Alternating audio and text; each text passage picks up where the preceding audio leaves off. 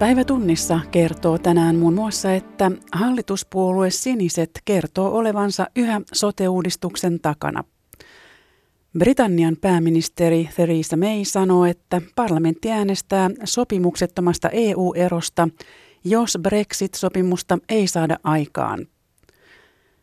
Puhumme myös terroristijärjestö ISISin riveihin lähteneistä suomalaisista. Suomesta järjestön toimintaan on lähtenyt noin 80 ihmistä, joista osa on nyt palaamassa takaisin perheineen. Ja opetushallitus patistaa kuntia noudattamaan opetussuunnitelmaa katsomusaineiden opetuksessa. Studiossa Salme Unkuri, hyvää tiistai-iltaa.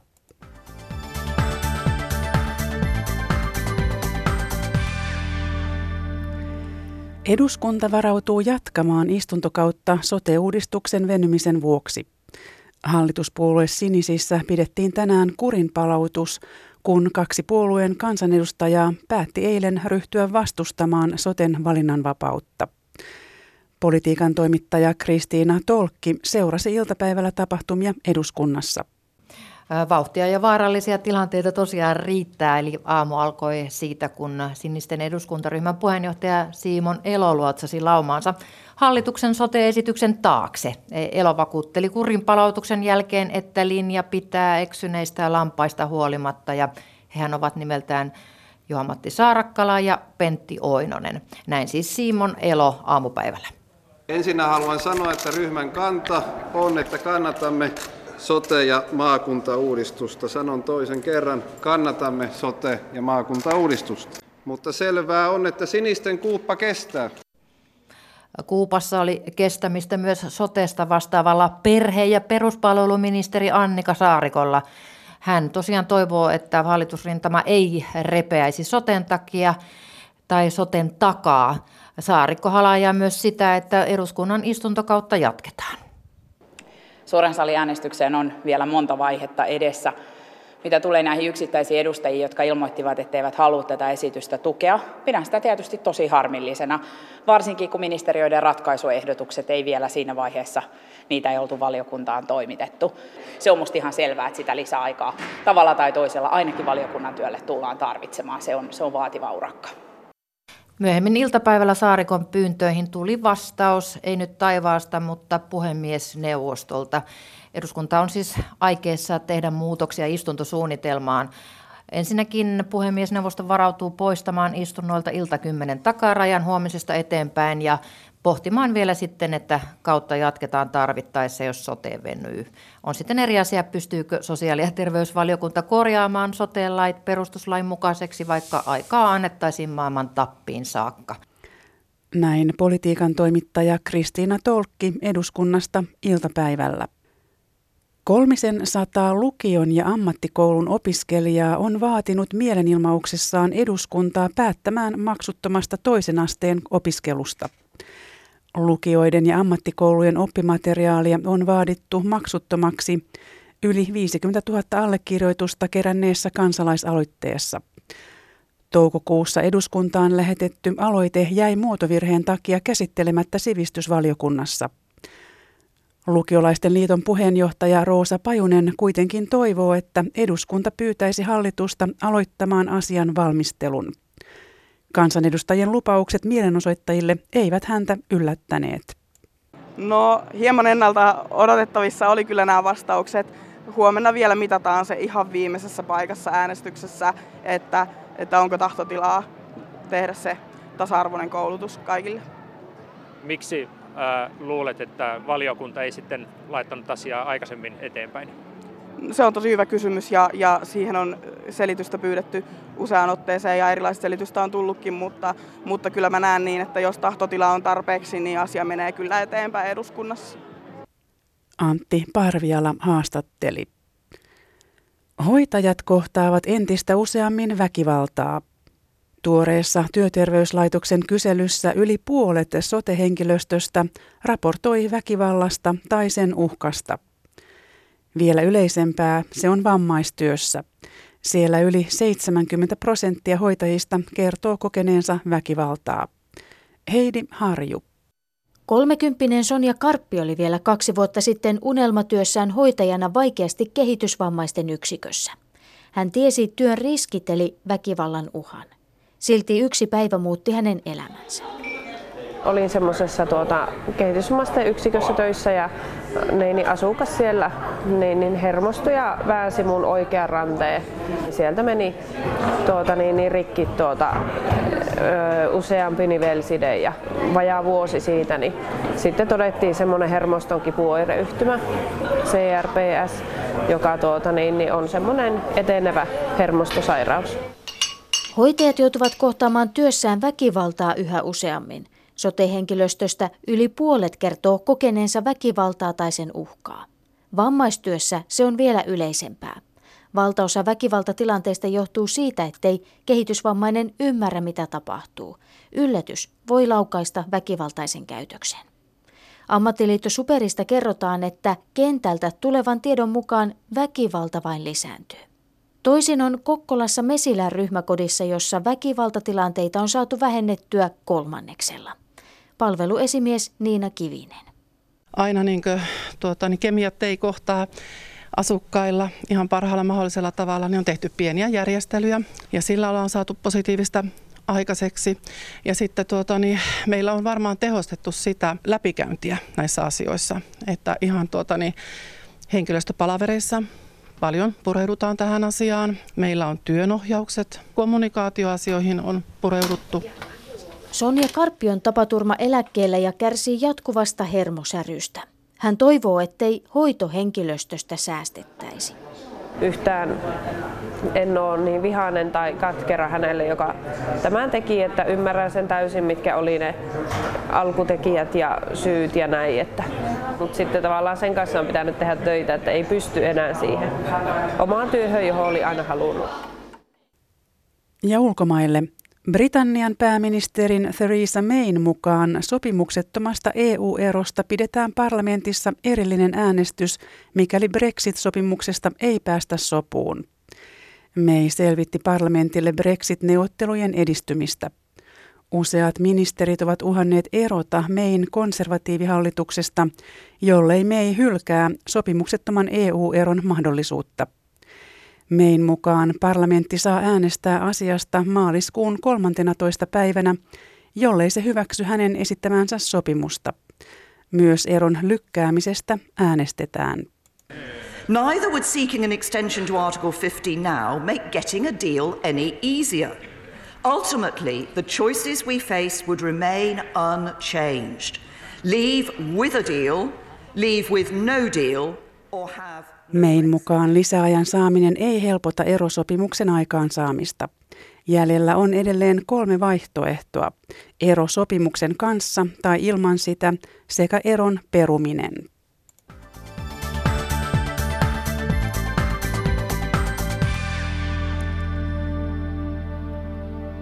Sitten aiheena terroristijärjestö ISISin riveihin lähteneet suomalaiset. Kuinka heidän paluunsa kanssa pitäisi toimia – Valtansa huipulla vuonna 2014 äärijärjestö ISIS hallitsi liki kolmasosaa Syyriasta ja Irakista. Järjestön riveihin on lähtenyt Suomesta noin 80 ihmistä, joista osa on palaamassa nyt takaisin perheineen.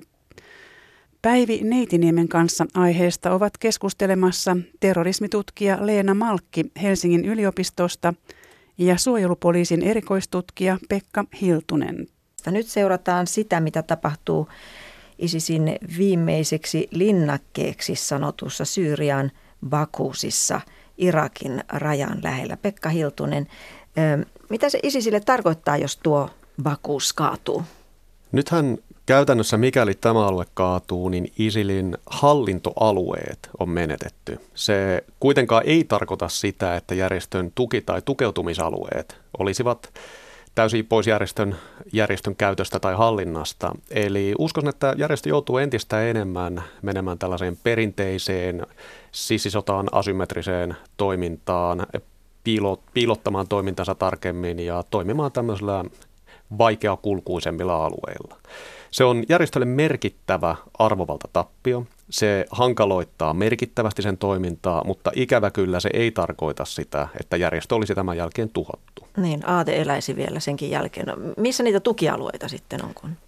Esimerkiksi jos katsotaan ihan tuota Irakin ja Syyrian aluetta ja niiden maantiedettä, sieltä löytyy hyvin paljon aavikkoalueita, joissa ei ole laajaa asutusta, jotka eivät ole keskushallintojen tai turvallisuuskoneistojen aktiivisen valvonnan kohteena tai aktiivisen läsnäolon kohteena. Siellä löytyy ihan fyysistä tilaa.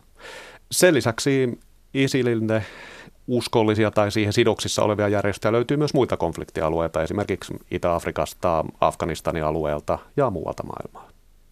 No entä tässä tilanteessa, mistä ISIS tai ISIL äm, on, niin houkutteleeko se edelleen vierastaistelijoita esimerkiksi Suomesta?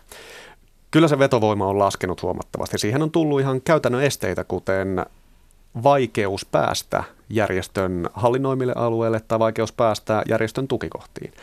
Sen lisäksi sen propagandakoneisto ja yleinen viestintä ovat kärsineet merkittävästi siitä, että on ollut entistä vaikeampi löytää voittoja, jonka kautta näyttää omaa menestystään ja toimintakykyään. Eli kyllä se vetovoima on kärsinyt merkittävästi.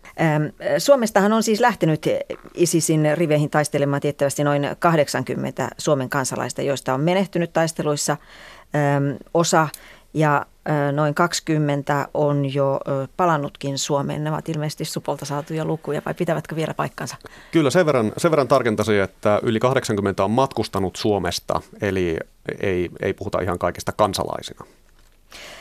No nyt ISISia vastaan taistelevien kurdijohtoisten joukkojen mukaan vangittuna on ulkomaalaisia taistelijoita noin 800. Lisäksi pakolaisleirillä on noin 700 vaimoa ja 1500 lasta. No, sitten on myös pohdittu sitä, että kuinka paljon siellä on suomalaisia, niin mitä näistä mahdollista suomalaisista voi sanoa? Leena Malkki. No, julkisten tietojen perusteella on vaikea, vaikea sanoa, sanoa, kun noista tota, leirillä olijoista, ellei sitten median, median ihan nyt on tehty ja sieltä, sitä kautta ei ole vielä niin kuin suomalaisia tullut, mutta, tai Suomesta lähteneitä. Mutta kyllä tässä alkaa niin kuin tämän yleistilanteen myötä todennäköisyydet olla sellaiset, että jos ei siellä yhtään Suomesta lähtenyt millään näistä leireistä ole, niin tota, se alkaa olla jo ehkä tilastollisesti niin kuin epätodennäköistä. Entä Pekka Hiltunen, miten arvioit? Niin, siinä Leenan kanssa, Leenan kanssa samaa mieltä siitä, että kun ISIL joutuu entistä heikommalle, sen tukialueita, erityisesti sellaisia, joissa on asunut, asunut näiden terrorististen vierastaistelujen ja taistelujen perheitä, niin joutuu turvallisuusjoukkojen haltuun, niin se todennäköisyys siihen, että kiinniotettujen määrä kasvaa ja se, että siellä joukossa löytyy entistä laajemmalla profiililla ihmisiä, niin se kyllä kasvaa jatkuvasti niin mitä mediastakin on voinut lukea, että ei vain näitä taistelijoita, sinne on lähtenyt naisia heidän vaimokseen, jotka ovat ehkä nyt leskiä ja, ja taistelujen siellä keskellä on myös syntynyt lapsia. No millaisista oloista tämän, nämä ihmiset palaisivat, jos palaisivat Suomeen? Kyllähän puhutaan hyvin haasteellisista oloista. Eli jos katsotaan nyt sitä konfliktia se viitisen vuotta taaksepäin, minkä ajan jotkut ovat saattaneet siellä alueella oleskella, niin ollaan nähty muutos siitä, että ISIL pysty pyörittämään aikaisemmin yhteiskuntaa, järjestämään palveluita ja muuta, niin semmoisen jatkuvasti rappeutuvaan tilaan, jossa palvelut on heikentyneet, ähm, ihan yksinkertaista asiat, kuten terveyspalvelut, ruoantuotto, vedentuotto, puhtaanapito, kaikki nämä ovat kärsineet merkittävästi. Eli jatkuvasti ollaan menty enemmän ja enemmän kohti sellaista hyvin kaoottista, tyypillistä konflikti- tai sotatoimialueen tilannetta. Eli hyvin sekavasta ja kaoottisesta ympäristöstä.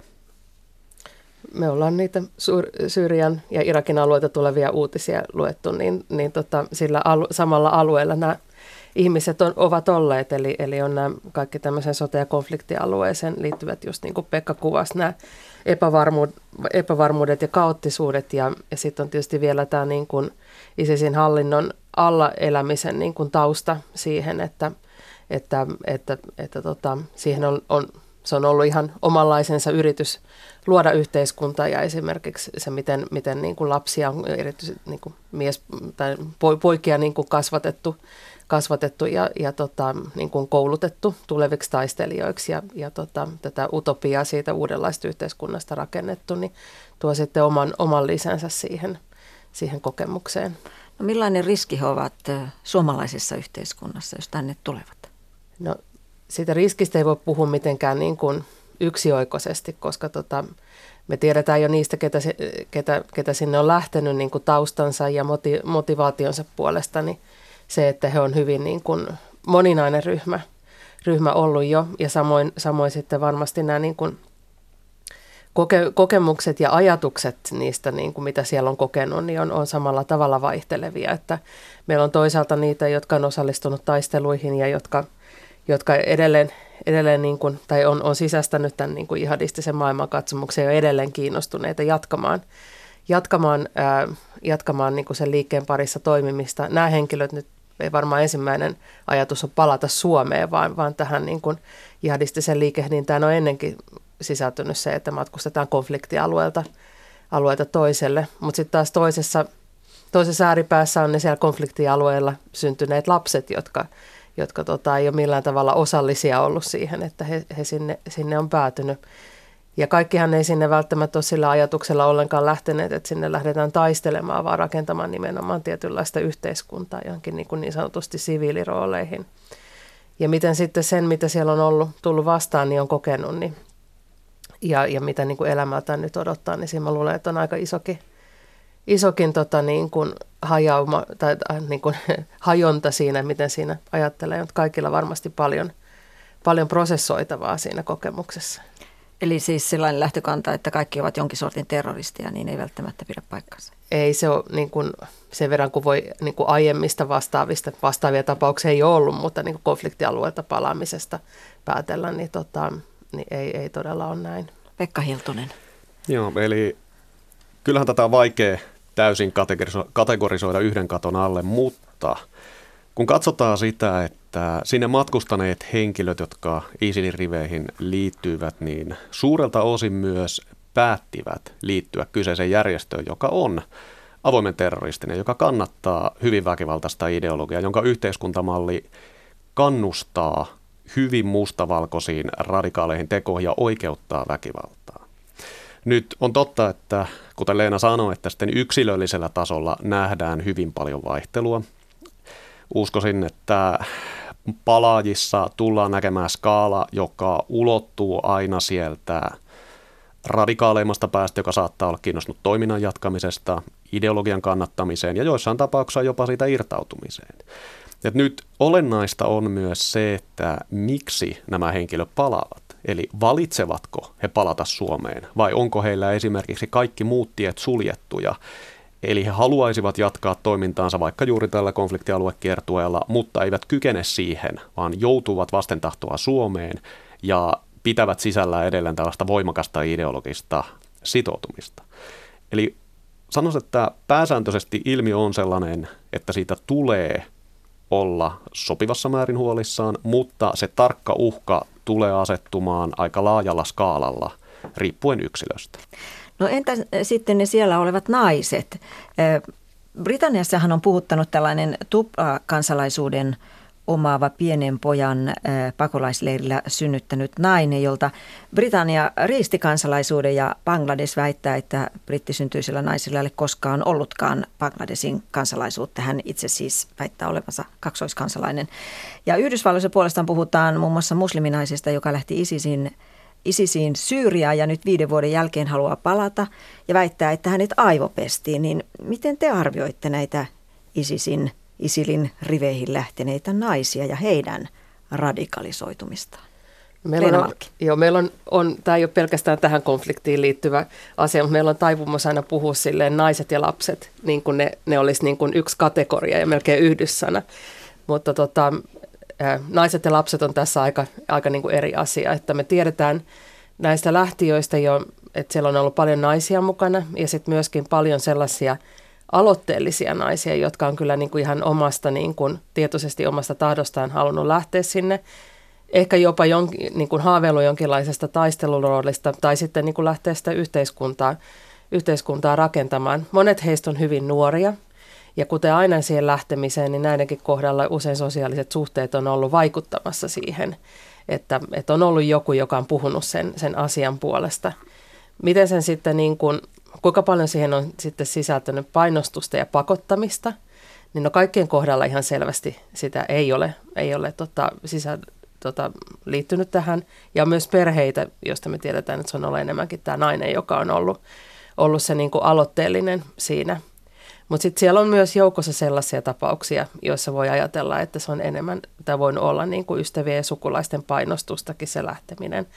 Että tämäkin on taas sellainen asia, asia niin kuin melkein mikä tahansa näihin niin kuin Syyriaan ja Irakiin lähteneihin äh, liittyvissä, liittyvissä asioissa. Tästä ei pysty sanoa mitään niin kuin yhtä, yhtä, tota, äh, yhtä niin kuin, että tavallaan, että, että jo, että nämä naiset on kaikki lähtenyt vapaaehtoisesti tai kaikki pakotettu. Mutta me tiedetään kyllä myöskin toisaalta se, että monet sitten siinä vaiheessa, kun tavallaan – alkaa tulla toisiin ajatuksiin, niin kokee, että, niin kuin, kokee itse sen niin kuin sitä kautta, että heidät on aivopesty, että, että he niin kuin on, on lähtenyt niin kuin uskomaan jonnekin toisten ihmisten mukana johonkin, johonkin, mikä on itsellekin ehkä vaikea ymmärtää, ymmärtää että miksi siihen on lähdetty mukaan vaikka sen niin kuin enemmän tai vähemmän vapaaehtoisesti sen niin kuin uudenlaisen maailmankatsomuksen siinä vaiheessa on maksunut. Mutta jos ajattelee, että kerran on pystytty houkuttelemaan johonkin, niin miksei se onnistuisi toisinkin kerran, etteikö tässäkin ole jo joku riskin siemen?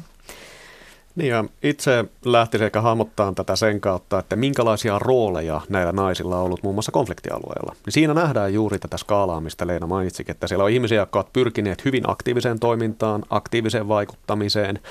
Siellä on ihmisiä, jotka ovat nähneet päätehtäväkseen uuden yhteiskunnan rakentamisen jälki- seuraavaa sukupolvea kasvattamalla ja sitten myös aika passiivisia rooleja. Ja näkisin itse, että tämä riski, joka saattaa konkretisoitua, noudattelee hyvin samaa kaavaa. Eli siihen saattaa liittyä tämmöistä ideologian levittämistä, siihen saattaa liittyä nimenomaan tämän seuraavan, seuraavan sukupolven kasvattamista tai muuta vastaavaa. Eli Kyllä tässäkin puhutaan hyvin laajasta mahdollista ongelmakentästä. Toki, kuten Leena toi esiin, siellä saattaa olla hyvinkin poikkeavia yksilöllisiä tarinoita sitten. No, sisäministeri Kai Mykkänen totesi viime viikolla, kun puhuttiin näistä mahdollisesti Suomeen palavista peruslinjan olevan se, että jos on Suomen kansalaisuus ja matkustusasiakirjat kunnossa, niin ISISin riveissä taistelleetkin voivat tänne palata. Ruotsissa pääministeri Stefan Löfven sanoi viikonloppuun, että Ruotsi ei aio auttaa maahan takaisin pyrkiviä kansalaisia, joskin lasten osalta saatetaan tehdä poikkeuksia. No Belgia on puolestaan toivonut EUlta yhteistä linjaa, niin noin tutkijoina, niin mikä teidän mielestänne on paras ratkaisu? Tähän ei ole mitään ideaalia ratkaisua, niin kuin se, taas, taas niin kuin yhden, yhden muotiratkaisua ja tässä on sellainen hankaluus, että me ei, meillä ei oikeastaan ole mitään niin kuin ennakkotapausta tässä mittakaavassa tämän tyyppiseen, tämän tyyppiseen tota, tilanteeseen. Euroopan maat on ymmärrettävästi haluttomia ottaa näitä ihmisiä vastaan sen takia, että näihin liittyy näitä turvallisuusriskejä ja näihin liittyy myöskin, myöskin sit erilaisia oikeudellisia ja taloudellisia haasteita sikäli, että, että nämä on kuitenkin ihmisiä, joukossa on ihmisiä, jotka on, on, on syyllistynyt rikoksiin sillä alueella. Niiden, niiden rikosten tutkiminen ja oikeuteen vieminen on tosi työlästä ja vaikeaa. Ja sitten on, on, on sota-alueelta tulevat ihmiset, niin niillä, on, niillä voi olla omia niin kuin psykososiaalisia tuen tarpeita myöskin. myöskin. Ja sitten sen arvioiminen, että kuka, kuka mitäkin, tar, mitäkin tarvii ja kenen liittyy minkäkinlainen riski, niin on, on, on tosi hankala. Mutta sitten tässä on, on sit toisaalta voi ajatella, että mikä on niin kuin – mikä on niin kuin valtiovastuu kansalaisestaan. Että eihän nämä ihmiset sillä, että niitä ei tänne oteta, niin katoa mistään. Ja sitten siinä on koko tämä Syyrian ja Irakin alueen, alueen tulevaisuuden kysymys ja se, mihin nämä ihmiset sitten saattaisi saattaisi lähteä ja miten me niin kuin länsimaat ajatellaan siitä, että, että täältä lähteneet ihmiset, joita me ei niin kuin tänne suostuta takaisin ottamaan, niin on sitten mukana niin kuin jonkinlaisessa niin kuin sotatoiminnassa tai, tai aiheuttamassa muuten niin kuin epävakautta erilaisin tavoin mu- muualla. Ja tähän liittyy paljon semmoisia niin moraalisia ja poliittisia arvovalintoja. Niin, sinänsä näin viranomaisena lähestyminen on hyvin yksinkertainen. Lainsäädäntö asettaa ne raamit, joilla toimitaan. Ja mikäli nyt lainsäädäntöä lähdetään muuttamaan, niin meillä on siihen olemassa selkeä parlamentaarinen prosessi, joka on äärimmäisen hyvä, koska tässä puhutaan semmoisista mahdollisesti hyvin perustavanlaatuisista kysymyksistä, kuten esimerkiksi kansalaisuudesta. Joten oma eh, näkökulmani tässä on, on sinänsä hyvin, hyvin selkeä. Eli lainsäädännön asettamalla raameilla mennään. Jos niihin tulee muutospainetta, niin sitten meillä on parlamentaarinen prosessi, jonka kautta se käsitellään. Eli nyt kansalaiset pitää ottaa vastaan. Onko se nyt se laki, Tän, mitä laki sanoo? lainsäädäntö on mm. juuri näin, eli Suomen, kansalaista, Suomen kansalaisella on oikeus palata Suomeen. Leena Malkki. Sitten, sitten tätä voi ajatella siltäkin kannalta, että, että tota, kun tässä kumminkin se, mitä pyritään, pyritään niin kuin suojelemaan meidän nykyinen yhteiskuntajärjestys ja oikeusvaltio ja tavallaan missä määrin, missä määrin on niin kuin perusteltua ajatella, että tämän asian ratkaisemiseksi aletaan niin kuin rikkomaan sellaisia yleisiä periaatteita ja oikeus, niitä niin kuin oikeusvaltion periaatteita ja, niin kuin, ja, ja myöskin ehkä sellaisia niin kuin moraalisia periaatteita, niin, joita juuri yritetään suojella, niin, tota, niin on mun mielestä niin kuin tärkeä kysymys myöskin, myöskin miettiä, että kyllä tähän, tähän asiaan niin kuin jonkin, jollain tavalla tämä tulee nyt joka tapauksessa ratkeamaan ja myöskin sit vaikuttamaan erilaisten poikkeusmenettelyiden kautta sitten ehkä ennakkotapauksena eteenpäinkin siihen, siihen tai meidän yhteiskuntiin. Tässä ISISin riveihin lähteneistä suomalaisista olivat keskustelemassa terrorismitutkija Leena Malkki Helsingin yliopistosta ja suojelupoliisin erikoistutkija Pekka Hiltunen. Keskustelua johdatteli Päivi Neitiniemi.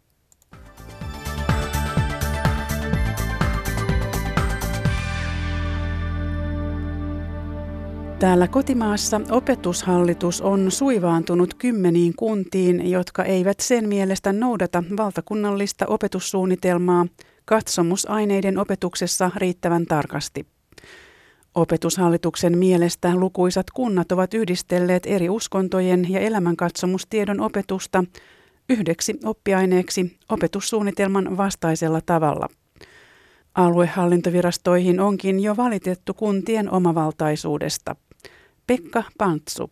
Kirkkonummelaisen Jarri Vuorion mielestä hänen poikansa kyläkoulussa yhdisteltiin uskontojen ja elämänkatsomustiedon opetusta tavalla, joka ei noudattanut enää valtakunnallisia opetussuunnitelmia. Jarri Vuorio. Lasten oman aineen opettajalle kerrottiin, että häntä ei enää tarvita. Oma luokanopettaja tästä eteenpäin hoitaa kaikki sekä vähemmistöuskonto-opetukset että elämänkatsomustiedot ja sen enemmistön opetuksen yhdessä. Maan kattavan opetussuunnitelman mukaan eri uskonnot ja elämänkatsomustieto tulee opettaa kukin omina aineinaan. Lukuisat kunnat ovat tulkinneet ohjetta toisin. Taustalla on esimerkiksi käytännön järjestelyvaikeudet pätevien opettajien hankinnassa. Opetusneuvos Satu Elo opetushallituksesta. Tämä on nyt sitten jossakin ratkaistu sillä tavalla, että on kirjoitettu semmoinen paikallinen suunnitelma, joka yhdistää näitä kaikkia eri katsomusaineita, noukkii palasia sieltä toisen täältä. Ja näin on muodostunut ikään kuin tämmöinen itse keksitty uusi oppiaine, joka ei sitten enää noudata opetussuunnitelman perusteita, eikä anna lapsille sitä opetusta, joihin heillä on oikeus. Kirkkonummi on vain yksi kymmenistä kunnista, jotka ovat opetushallituksen mielestä lähteneet sooloilemaan katsomusaineiden opetuksessa valtakunnallisten opetussuunnitelmien vastaisesti. Satu Elo. No pääkaupunkiseudusta Helsinki ainakin ja sitten on isohkoja kuntaryppäitä Jyväskylän, Seinäjoen, Turun, Turun alueella, jossa on ikään kuin yhteisesti sovittu tämän tyyppisistä järjestelyistä. Ne on tietysti erilaisia keskenään. Ne on varmasti kymmeniä kuntia. Kaupunkien mukaan opetus on ohjeistusten mukaista. Kirkkonummi sai omasta opetustulkinnastaan näpäytyksen aluehallintovirastolta ja se on viilannut opetustaan. Jarri Vuorio piti korjauksia mitättöminä. Niinpä perhe siirsi pojan koulunkäynnin naapurikuntaan Espooseen. Miten se uskonnon opetus siellä sujuu? No tässä kunnassa juuri niin kuin pitääkin. Ja lopuksi vielä Afrikkaan, jossa monet taloudet kasvavat vauhdilla, mutta suomalaiset sijoittajat ovat vielä olleet varovaisia. Suomella on paljon osaamista koulutus- ja energiasektorilla, mutta myös suomalainen muotoilu voi olla järkevä investointi, huomasi suomalaisyritys. Nyt Kenian maaseudulla punotaan 10 000 suomalaisten muotoilemaa korja vuodessa. Valtavan mangopuun alla istuu pari 30 naista – Kädet käyvät nopeaan tahtiin ja lopputuloksena on erikokoisia koreja. Naiset kuuluvat suomalaisen Mifuko-yrityksen naisryhmiin. Yrityksen perusti kymmenisen vuotta sitten taidekorkeakoulussa tavanneet ystävykset Mari Martikainen ja Minna Impiö. Mä muutin Keniaan 2008 ja sitten ähm, Mari tuli sitten käymään ja sitten kun olin nähnyt, että Keniassa on paljon niin käsityöosaamista, erilaisia materiaaleja, mitä osataan hienosti käyttää, niin kuin kierrätysmateriaaleja, niin sitten keksittiin tämä niin Mifukon ydinajatus, että yhdistää tämä suomalainen muotoilu tähän kenialaiseen käsityöosaamiseen ja löytää sitä kautta uusia markkinoita. Jokainen ryhmä on kuin oma pieni yritys ja jäsenet päättävät yhdessä, mihin voitto sijoitetaan, sanoo Minna Impiö. Se puolestaan poikii lisää voittoa ja tuottoa. Korien punominen on kuin suomalaisten mummojen sukkien kutominen. Vanhemmassa sukupolvessa kaikki tällä alueella osaavat taidon, mutta nuoremmilta taito oli unohtumassa, koska markkinaa koreille ei oikein enää ollut. Nyt Mifuko työllistää jo noin 650 naista ja koreja myydään 30 eri maassa, kertoo Mari Martikainen. Reilun kaupan yrityksellä on jo noin puolen miljoonan euron liikevaihto. Tämä on ollut ihan mahtava nähdä, että että sitten kun on tullut vähän niitä lisätuloja, että millä tavalla he on lähteneet investoimaan ja tavallaan tu- tehneet sellaista niin mikroyrittäjyyttä luoneet, että on perustettu kanaloita ja on semmoista niin kekseliäisyyttä siitä, että miten ne rahat ikään kuin saadaan poikimaan. Mifuko on laajentamassa muualle Keniaan, missä on käsityöosaamista, ja suunnitelmissa on myös laajentaminen muualle Afrikkaan. Suurin osa naisista punoo koreja sivutoimena maanviljelyn ohessa. Yksi heistä on seitsemän lapsen äiti Felister – hän sanoi, että merkittävin muutos on, että naiset eivät enää ole riippuvaisia miehistään ja lasten koulumaksuihin on hyvin varaa. They don't depend on their husbands. Yes. They are not poor like before. Mm. Ennen ei ollut saippua tai puhtaita vaatteita. Nyt emme ole köyhiä, kuten ennen hän sanoo. Liselot Lindström, Machakos, Kenia. Ja tähän raporttiin Keniasta päättyy tiistain päivätunnissa. Kiitoksia seurasta ja mukavaa loppuiltaa.